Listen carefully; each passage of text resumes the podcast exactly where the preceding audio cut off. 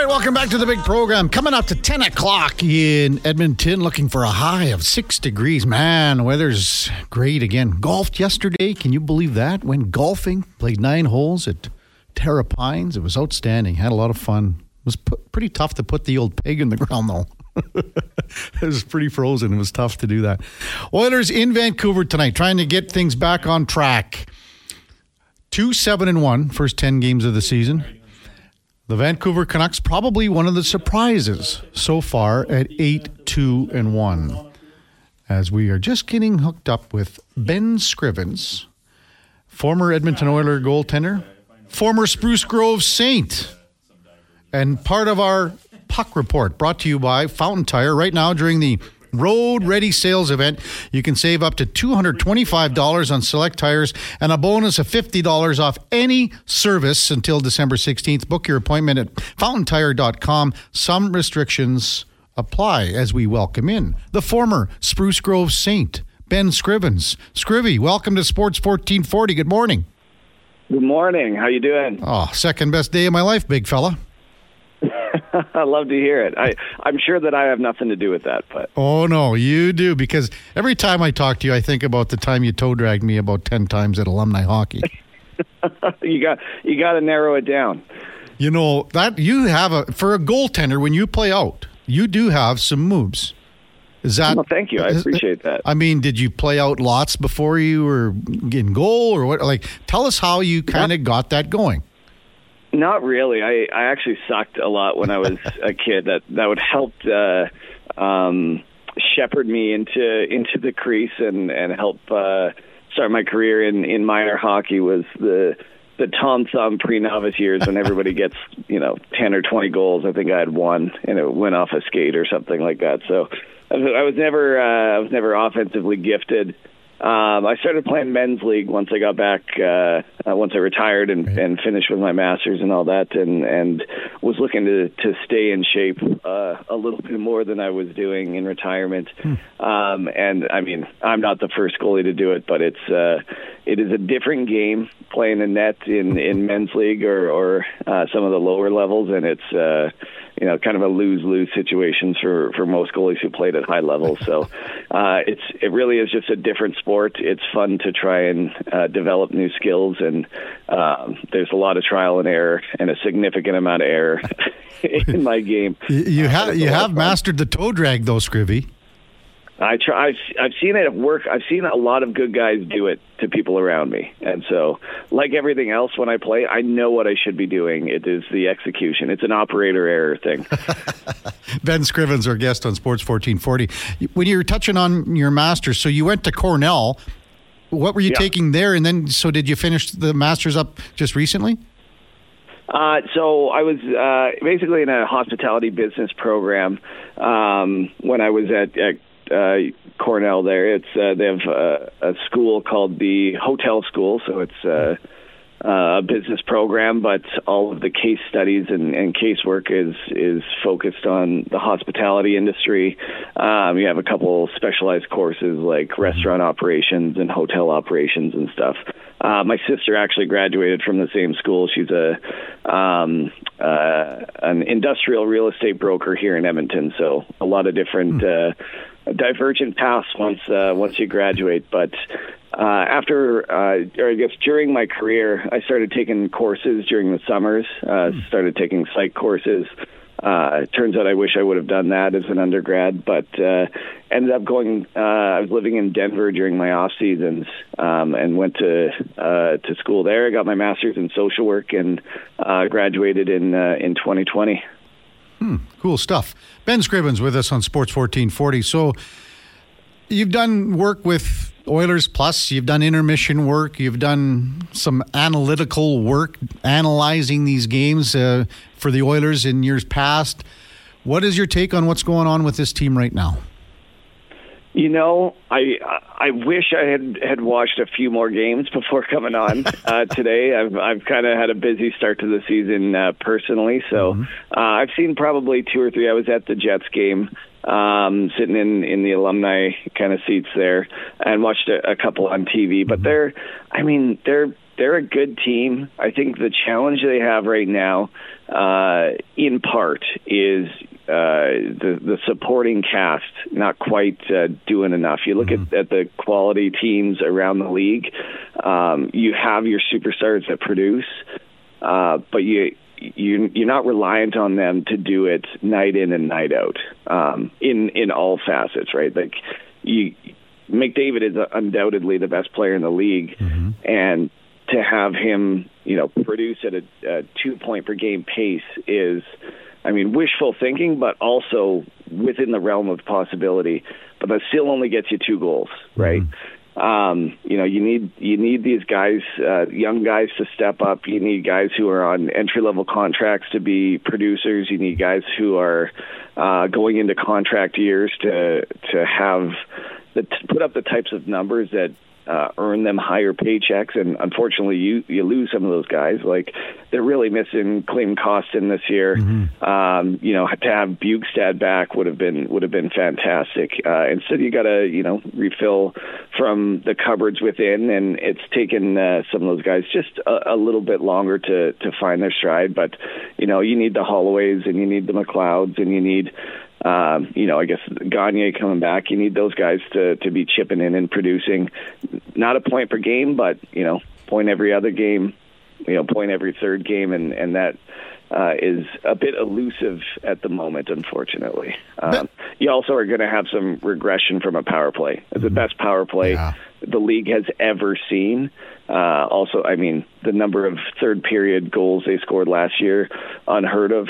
Um, you know you're you're going to just have some regression back to what is you know the true accessibility. They're still going to have a fantastic power play, but you know you kind of lean on those two aspects last year, um, and when they dry up or or hit a bit of a rough patch, and you don't have the rest of your game to then you know fill out that balance piece, you know it just it just means that when you make a mistake and it ends up in the back of your net, you know it's a bigger hill to climb.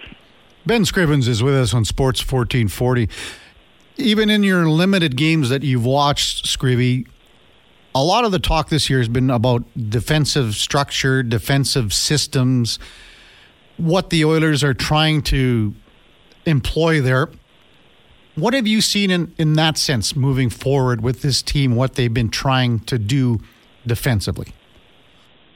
Yeah, I mean, uh, I I haven't spent a whole lot of time dissecting any of the um, the actual systems play. Are they doing this? Are they, you know, are they playing a man on man? Are they are they folding over in zone? But at the end of the day, like just as a base level uh, truth of the game, you need defensive structure, and then you need to support each other on breakdowns. Right? Mm-hmm. Uh, every team I've played on uh, you they use kind of like a the layered system, right? So you have one guy going and forcing the puck, yeah. taking time and space away, making the offensive player have to make decisions with reduced space and time.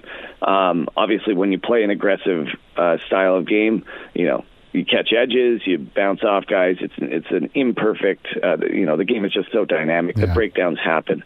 When those breakdowns happen, you need that support to kind of fall underneath, um, and that can that can be where the challenge comes. Right? It's you need to trust the guy beside you to do his job.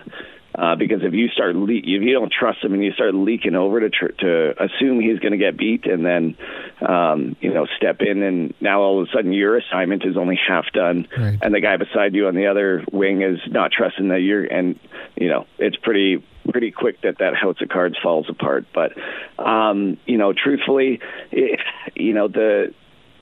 The, they're not getting blown out, right? Mm-hmm. Like we're not watching the San Jose Sharks playing at, at at Rogers, right? Like this team is still good. They have obviously the two best players in the league.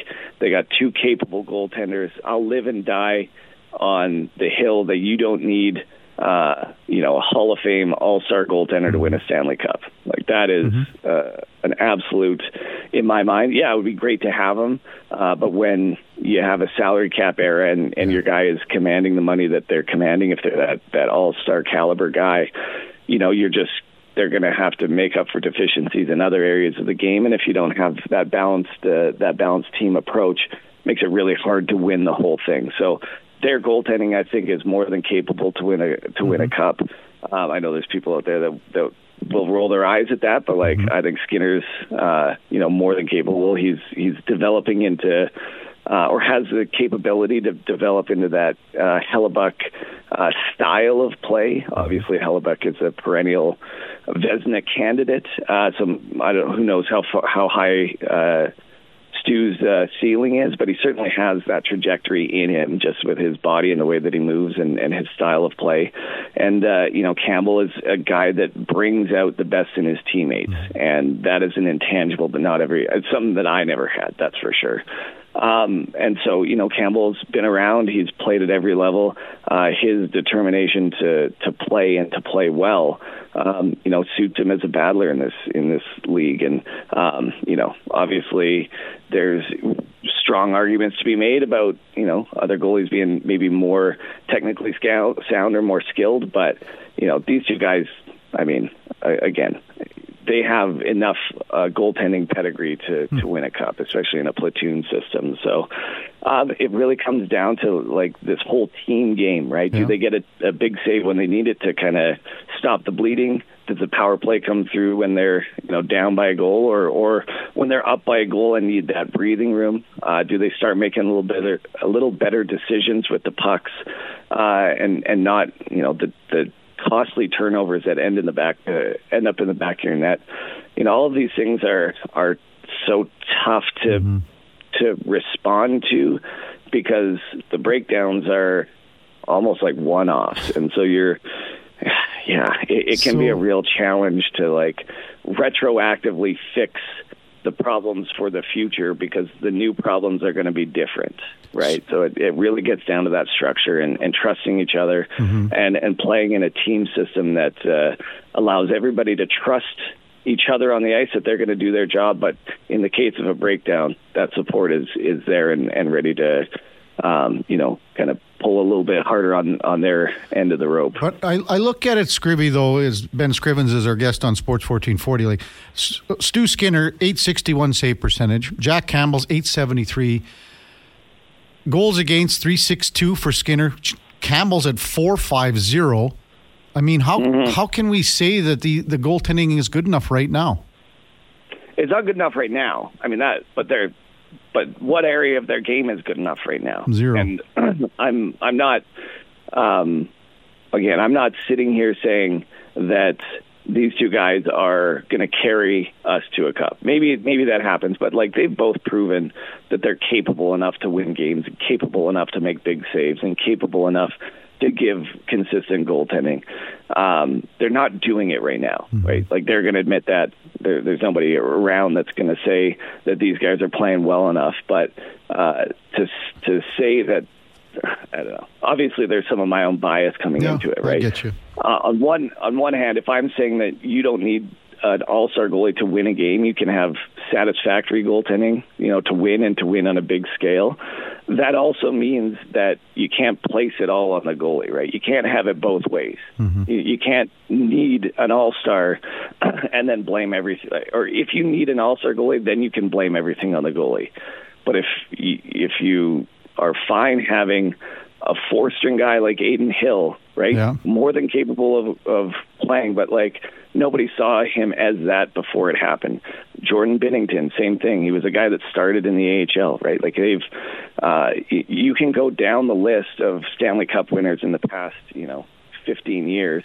You've got a couple outliers. Vasilevskiy, obviously, is like a perennial all star, but his first cup run was not, he wasn't recognized as that uh, absolute stud at that point. It was like mm. only subsequently did did he earn that.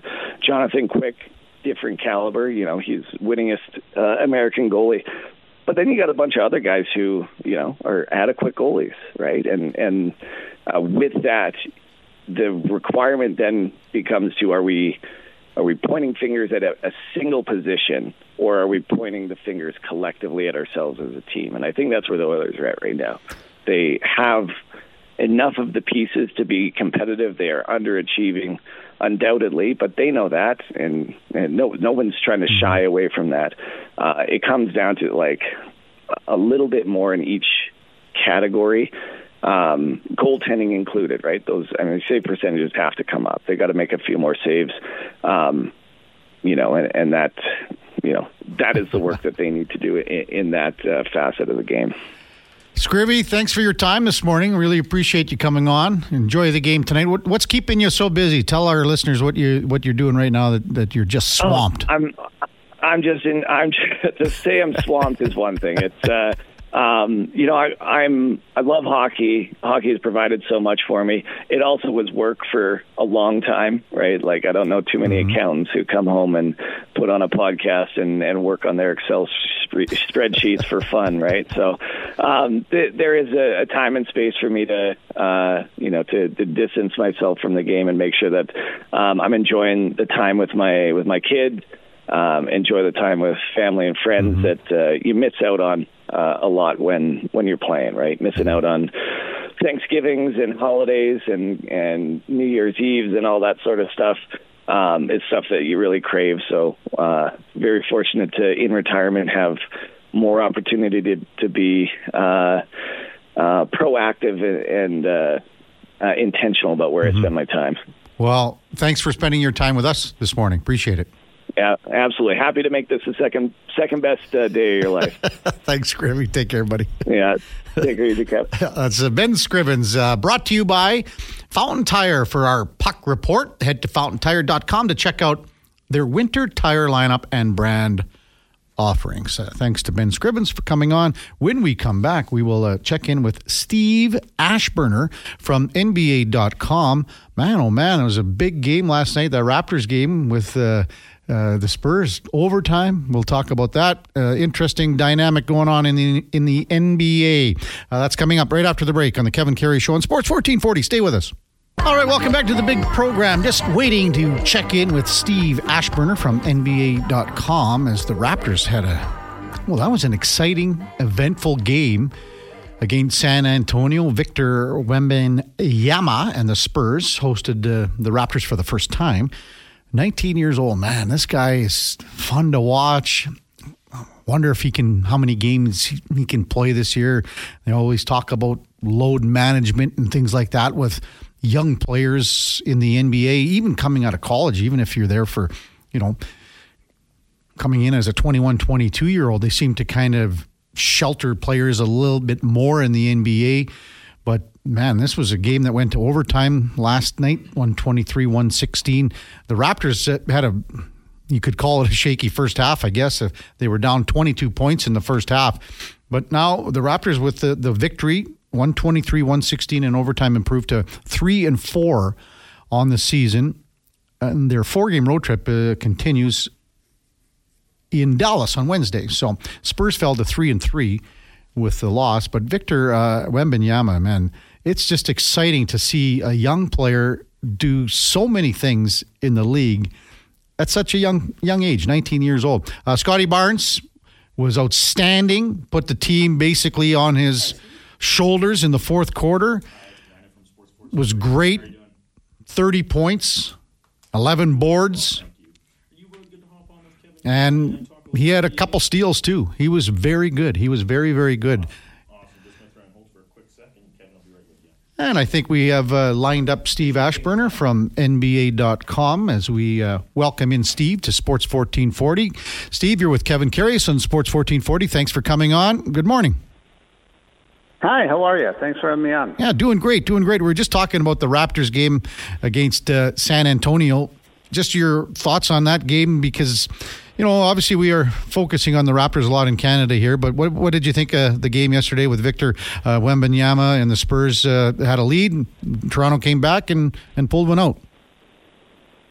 Yeah, comebacks are always nice, and uh, to be able to uh, extend that game five minutes and, and make that happen, uh, I think that's a good thing for the Raptors. I mean, I, I'm not sure what to make of that team yet. Mm-hmm. I, I probably had higher expectations than a lot of the people in our business. Um, but that might be based on you know recent history more than current makeup. I saw them in Chicago during the first week of the season, and um, you know it seemed to me they miss, if not Fred Van VanVleet particularly, they miss you know a reliable point guard. Um, they've got talent though, mm-hmm. and um, they should be able to defend. So you know those are two things that you know, should at least uh, have you in the conversation for the playoffs. So I guess, um, but that game yesterday, I mean, look, Wembanyama, uh, I think every game he's going to play this season is going to be an event. Mm-hmm. Maybe when he goes into a city for the the second time, but even then, you know, I mean, the only people that are going to be overexposed to him are in San Antonio, and they can't be overexposed. They they love this, so um, you know, to be able to deal with maybe that shock and awe factor of seeing this kid and how versatile and how good he is, and um, and then you know prevailing because he is after all a rookie and the team mm-hmm. around him is is uh, definitely very green. Um, so that's good. I just don't think we're at any point to make any conclusions one way or the other on the Raptors. Mm-hmm. Why do you think that is, Steve? Is it because you mentioned with VanVleet not there? I mean, Schroeder's come in and maybe taken a little bit of that load off. Is maybe it, you're like a lot of people, then you're just not sure of their identity right now? Yeah, and and I think we've seen both the upside and the downside of that sort of redundant um, physical nature. Of the six eight, six nine, lanky guys, you know, big wingspan. It's just, I don't know. That's ideal for positionless basketball, but I'm not so sure that the NBA hasn't moved you know, away from that a little bit. I mean, you know, you need the point guard, and and, and Schroeder is is good. Mm-hmm. Um, he certainly over overachieved in the World Cup. Um, back in the NBA now, I mean, he, he he's terrific. He's he's you know a tremendous defender, and he's playing with utmost confidence. He's at the peak of his powers. Um, but you know, I think I think you still need to have more of a gradation in your in your lineup, and I'm not sure that the shooting, the outside shooting, is mm-hmm. enough to uh, to hang with you know many of the more proficient teams in that area. Steve Aschburner from NBA.com is our guest on Sports 1440. Steve, what have you made of Victor Wembanyama in the early going here? Can you compare him coming into the league with another player in recent memory? Well, I know people. I've seen things like on social media in the last few days about Shaq you know, because so many NBA fans they recall Shaq. Um, you know, and that, I mean that's a while ago, but at least at least there are enough that recall Shaq when he came in as a rookie in '92. Um, you know, I'm old enough to go back to Kareem when he came in as Lou Alcindor. Yeah. And I was a young Bulls fan growing up in Chicago, rooting for the pre Michael Jordan Bulls. I mean, he came in in '69, so that was quite a ways before Michael. But they had good teams in Chicago. Mm-hmm. They would win 50 games and and hit a wall in the playoffs. But they had their aspirations. And when Alcindor came in as a rookie, I was a pretty young guy, but I, I was. I just remember, you know, telling a friend or my father or somebody, I don't know how anybody's going to beat this guy. Hmm. I mean, that that hook shot was you know, clockwork. And he was so tall, and and it just seemed that nobody could could block that shot, challenge him. Um, and, and you know, I have a little bit of that feeling, uh, a little bit of deja vu with Wembanyama. Mm-hmm. That um, this is unlike not just players many of us have seen, but unlike anybody that these his you know his rivals have played against.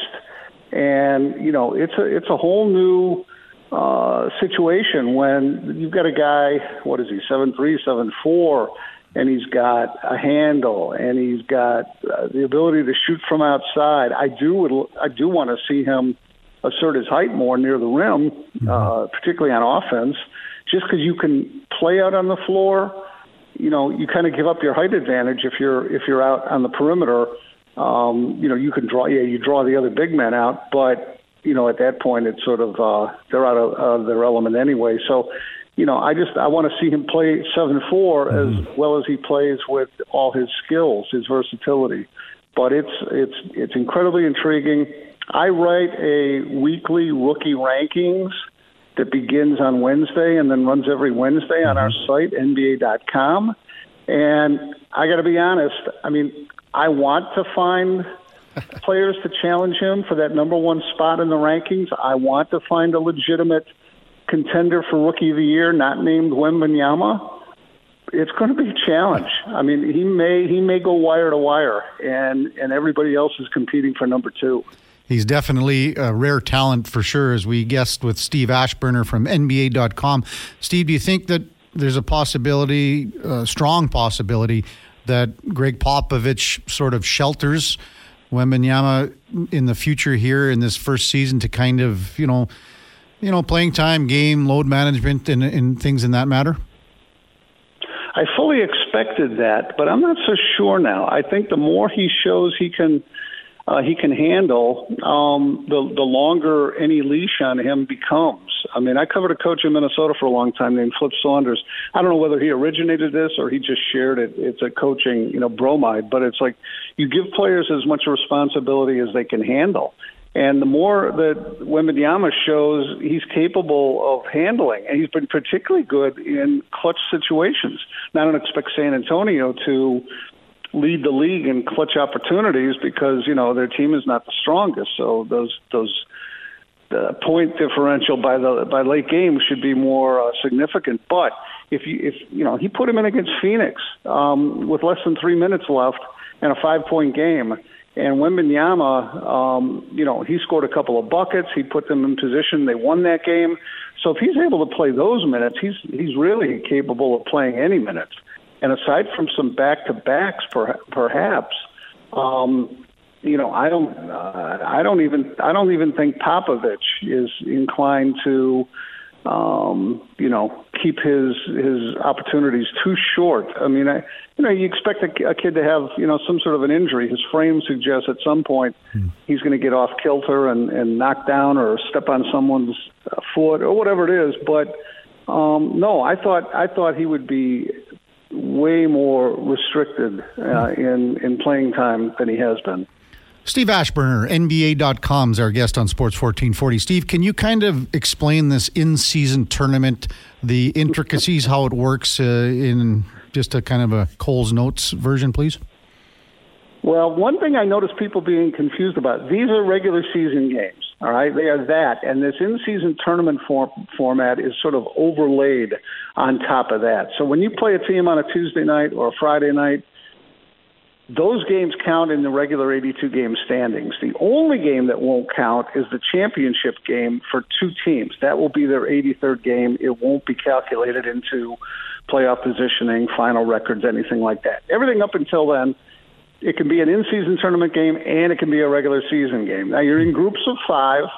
So there's six groups of five. Those were basically randomly drawn based on uh, the way they they filtered according to last season's uh, one loss record. Mm-hmm. But so and, and within each conference, so they'll play these four tune-up games, one against each team, and and they really it, they didn't put any time or effort into well, is that going to be on the Raptors court or the mm-hmm. Raptors going to be on somebody else's court? And I think they each get two home games, but you know, in terms of who you play at home and who you play on the road it's a little tough to pull off yeah. with just four games. Once you get to the end of four games, the teams with the best record in each group advance to the um, quarterfinal round, along with two wildcard teams, one from each conference.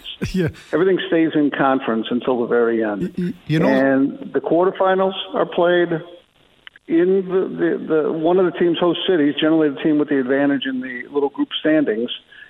And then for the semifinals, two games, four teams and the finals that's held in Vegas on the uh, on the seventh and the 9th of December. You know, it's almost Steve like you got to be Matt Damon from Good Will Hunting to figure this thing out. Is you know, has the league overcomplicated this, or what are your thoughts on that? I, I think it's it's especially complicated because it's new, and you know you you have to before you even tackle the logistics of it, you have to get over the notion of why.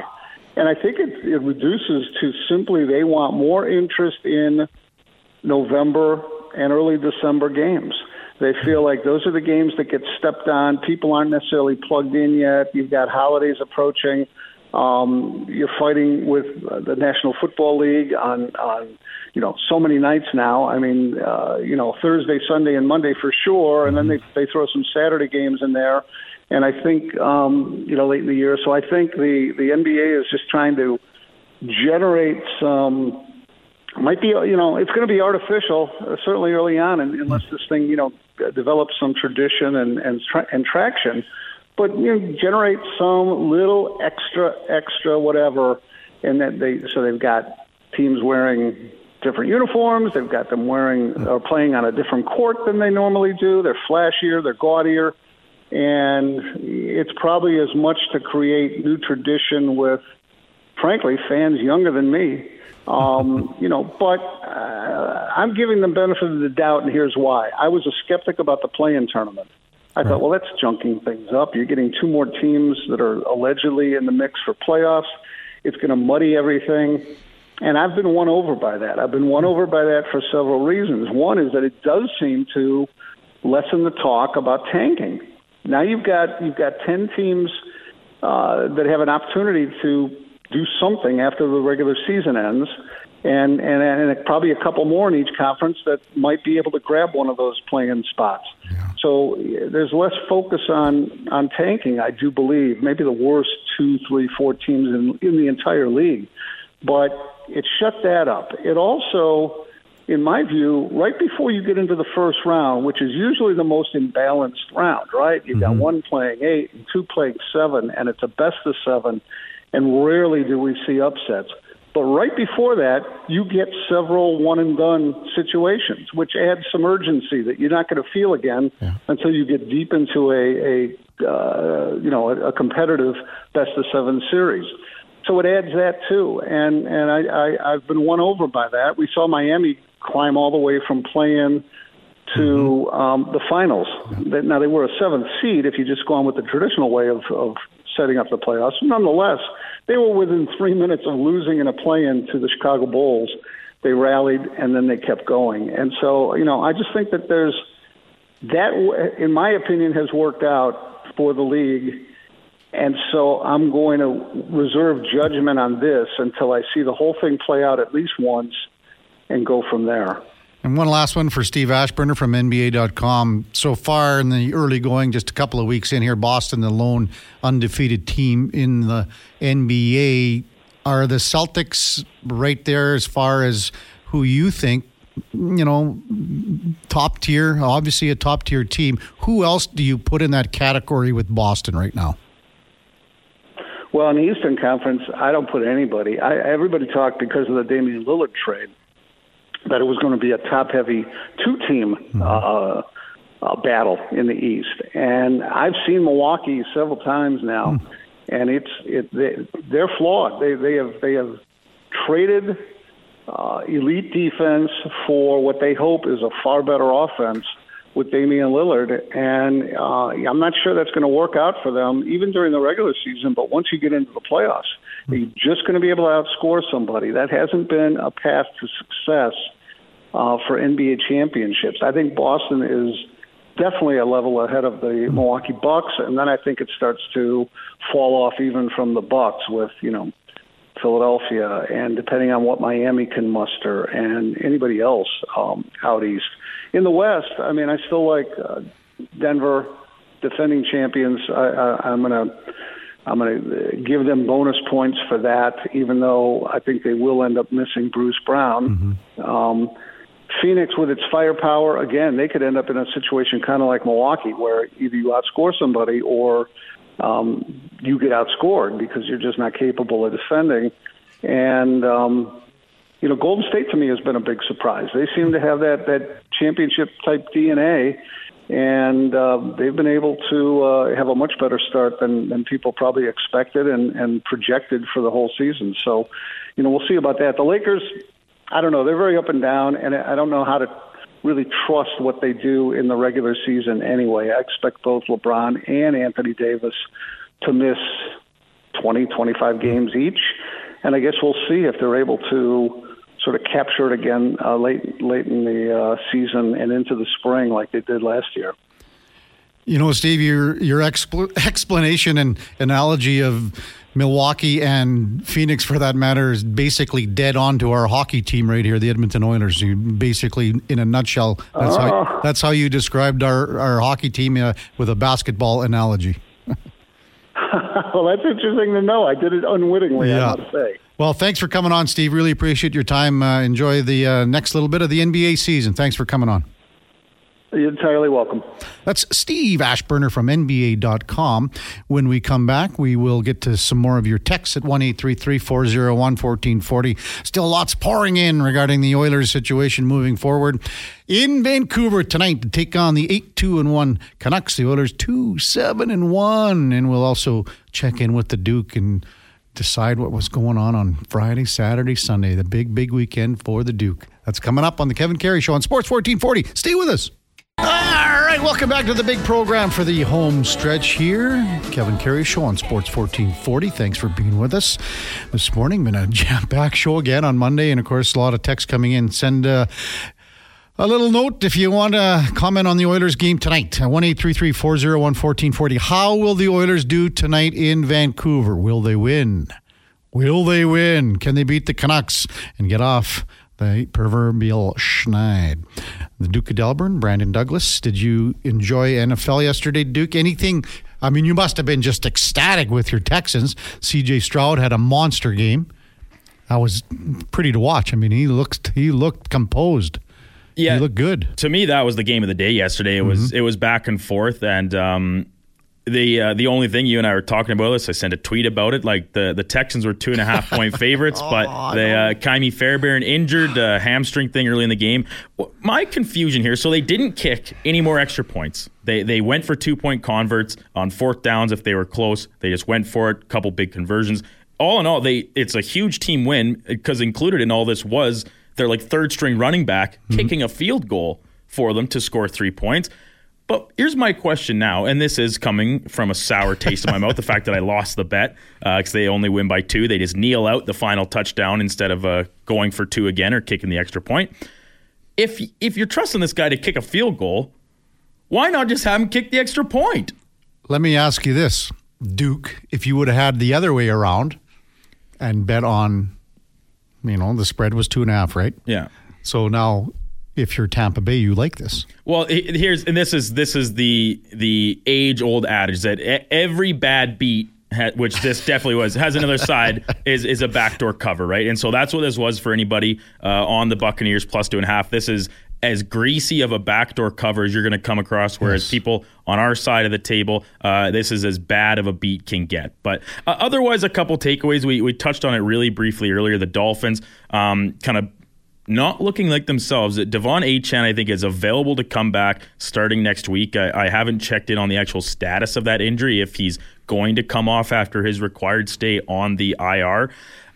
Like, Mostert looks great, so I don't really think it's a running game problem. Uh, Waddle got hurt, of course, but it to me this game was a Tua Tagovailoa problem. He he looked far from as crisp as he has in other games this season. Took to blame too. But at the end of it, this Chiefs defense is really good, and mm-hmm. I don't think that's something that most people, myself included, expected coming into the season. I was skeptical of the Chiefs because I didn't think their defense would be a this good and my other concern is one that's actually held true the uh, the lack of ability at the wide receiver position. So the fact that the defense has been good enough to make up for this, and Patrick Mahomes kind of bringing some of these receivers along, mm-hmm. it, it's it's allowed that process to flesh out and not be quite as much under the spotlight because they're still winning games and they're still the class of the AFC, uh, despite once again kind of coming in with a whole new look wide receiver corps but their defense is lights out. So the, the, Dolphins got question marks. The Cowboys lose to division rival Eagles, who now remain uh, at the top of the NFC alone.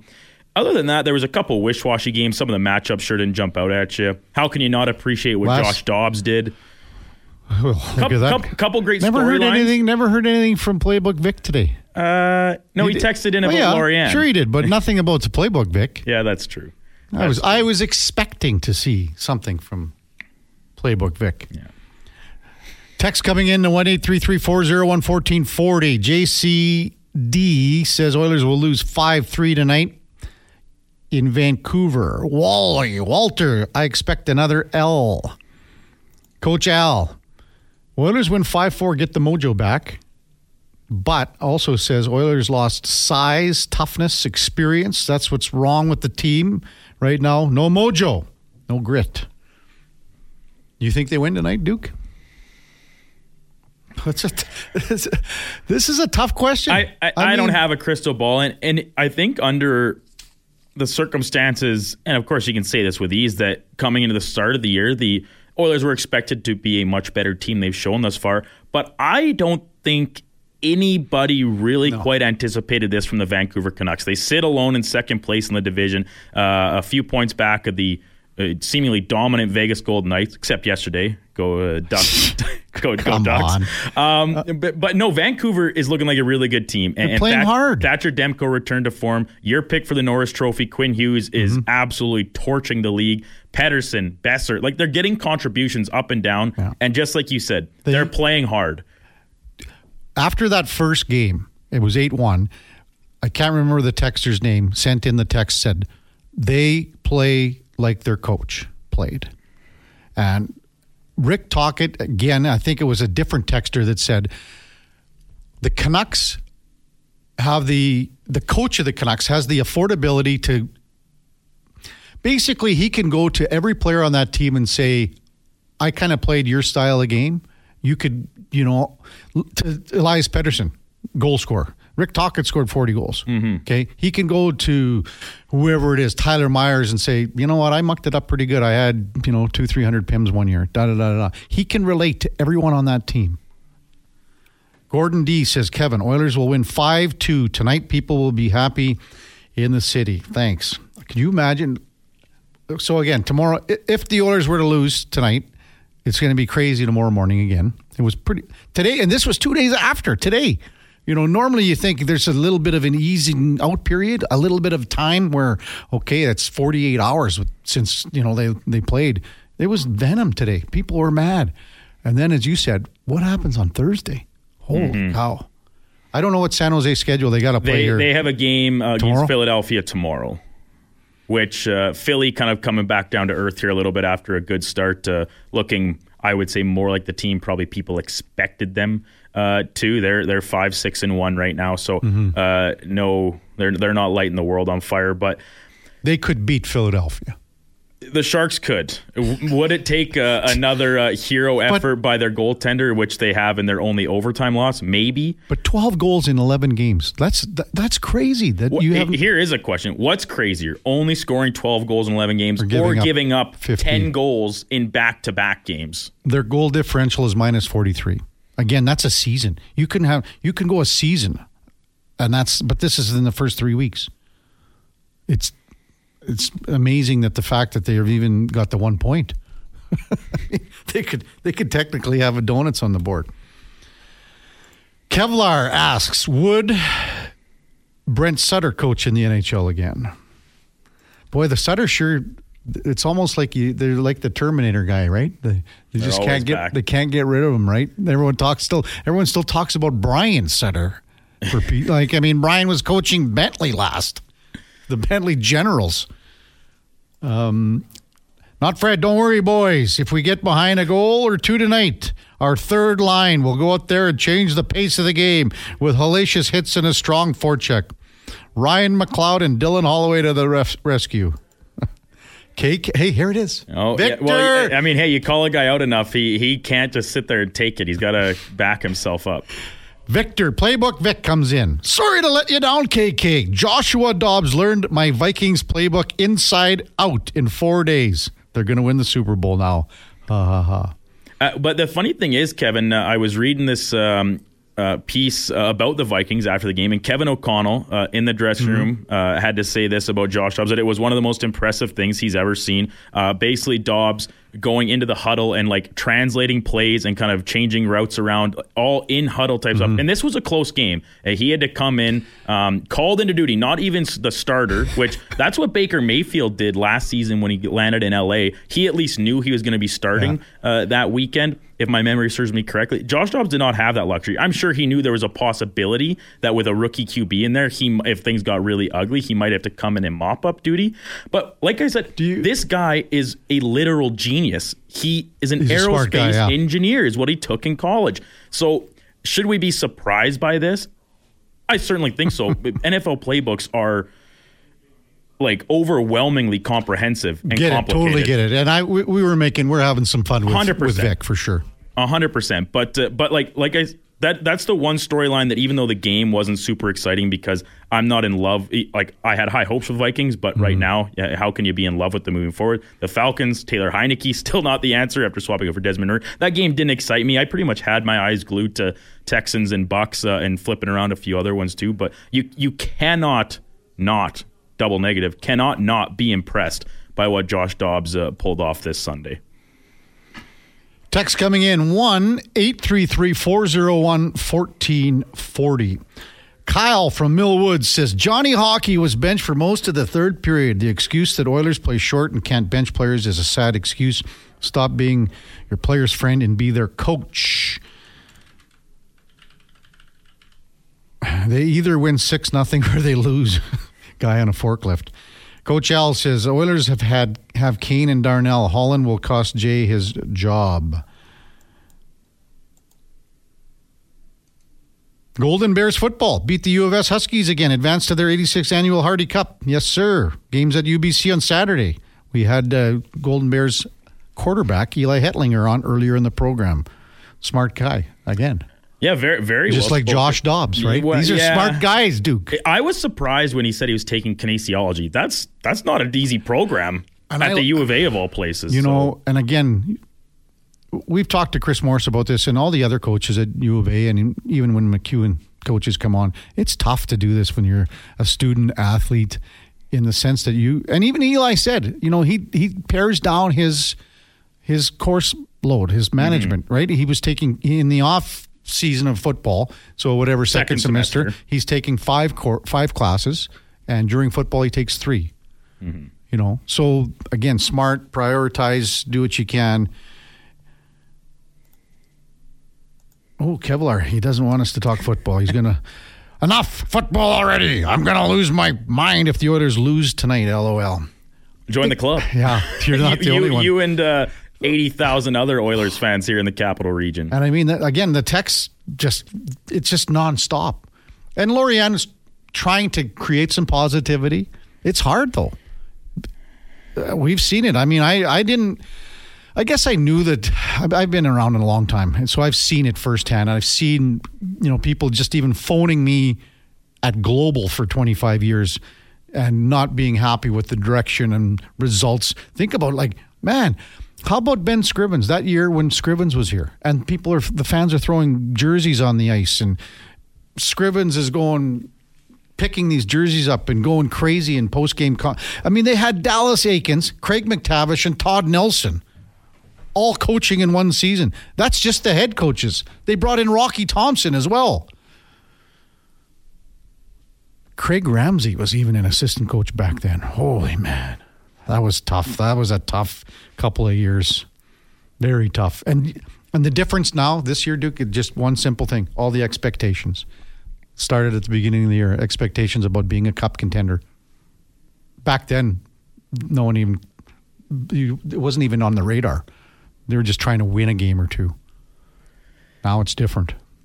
Yeah, well, with with um, with expectations comes disappointment. Mm-hmm. When, when, those expectations aren't met, you go back to the Oilers during the uh, the much maligned decade of darkness, and and Oilers fans were just happy to get like a big win against a rival team or something. That's not the case anymore. This is a team that we've said it with almost every hockey guest we've had on today. They entered the season as the odds-on favorites to win the Stanley Cup. One of the top five teams. One of one of the top five, and if you went like that's actually just from odds makers. If yep. you went to experts and analysts predictions, I believe they were the most chosen team from across the million different networks. Or even just to, even just to get to the final. Right. You know.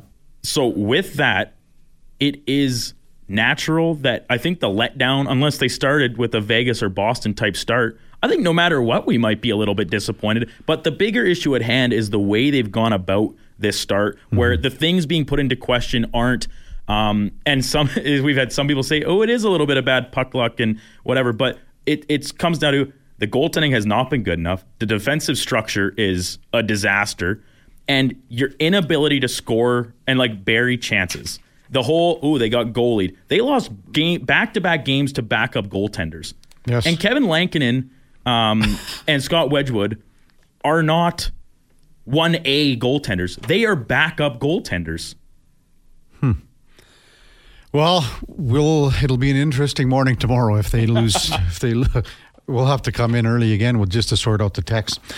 Thanks for everybody coming on today. Uh, welcoming welcoming back our co-host Lorianne Munzer after her European vacation. Derek Van Diest from NHL.com was in the seven o'clock hour. We had Mark Spector on the mark every day at eight o'clock for Booster Juice. Matt Larkin, our headliner of the day for Mr. Rooter. Fernando Pisani. Great to talk to Fernando Pisani about, oh, you know, the, the great playoff run that he had. He elevated his game for Ram Lifts for sure in 2006. Eli Hetlinger, uh, Golden Bears quarterback, L. I in a zone. No zone uh, Newsday covering the Jets. And Steve Aschburner, Ben Scrivens for uh, our 10 o'clock hour. Thanks, everybody, for coming on. Appreciate it. Coming up at the top of the hour is Fantasy Frenzy with former Roshep T-Bird, Connor Alley, and the Duke of Delburne, Brandon Douglas. 12 o'clock, the lowdown with Alan Mitchell.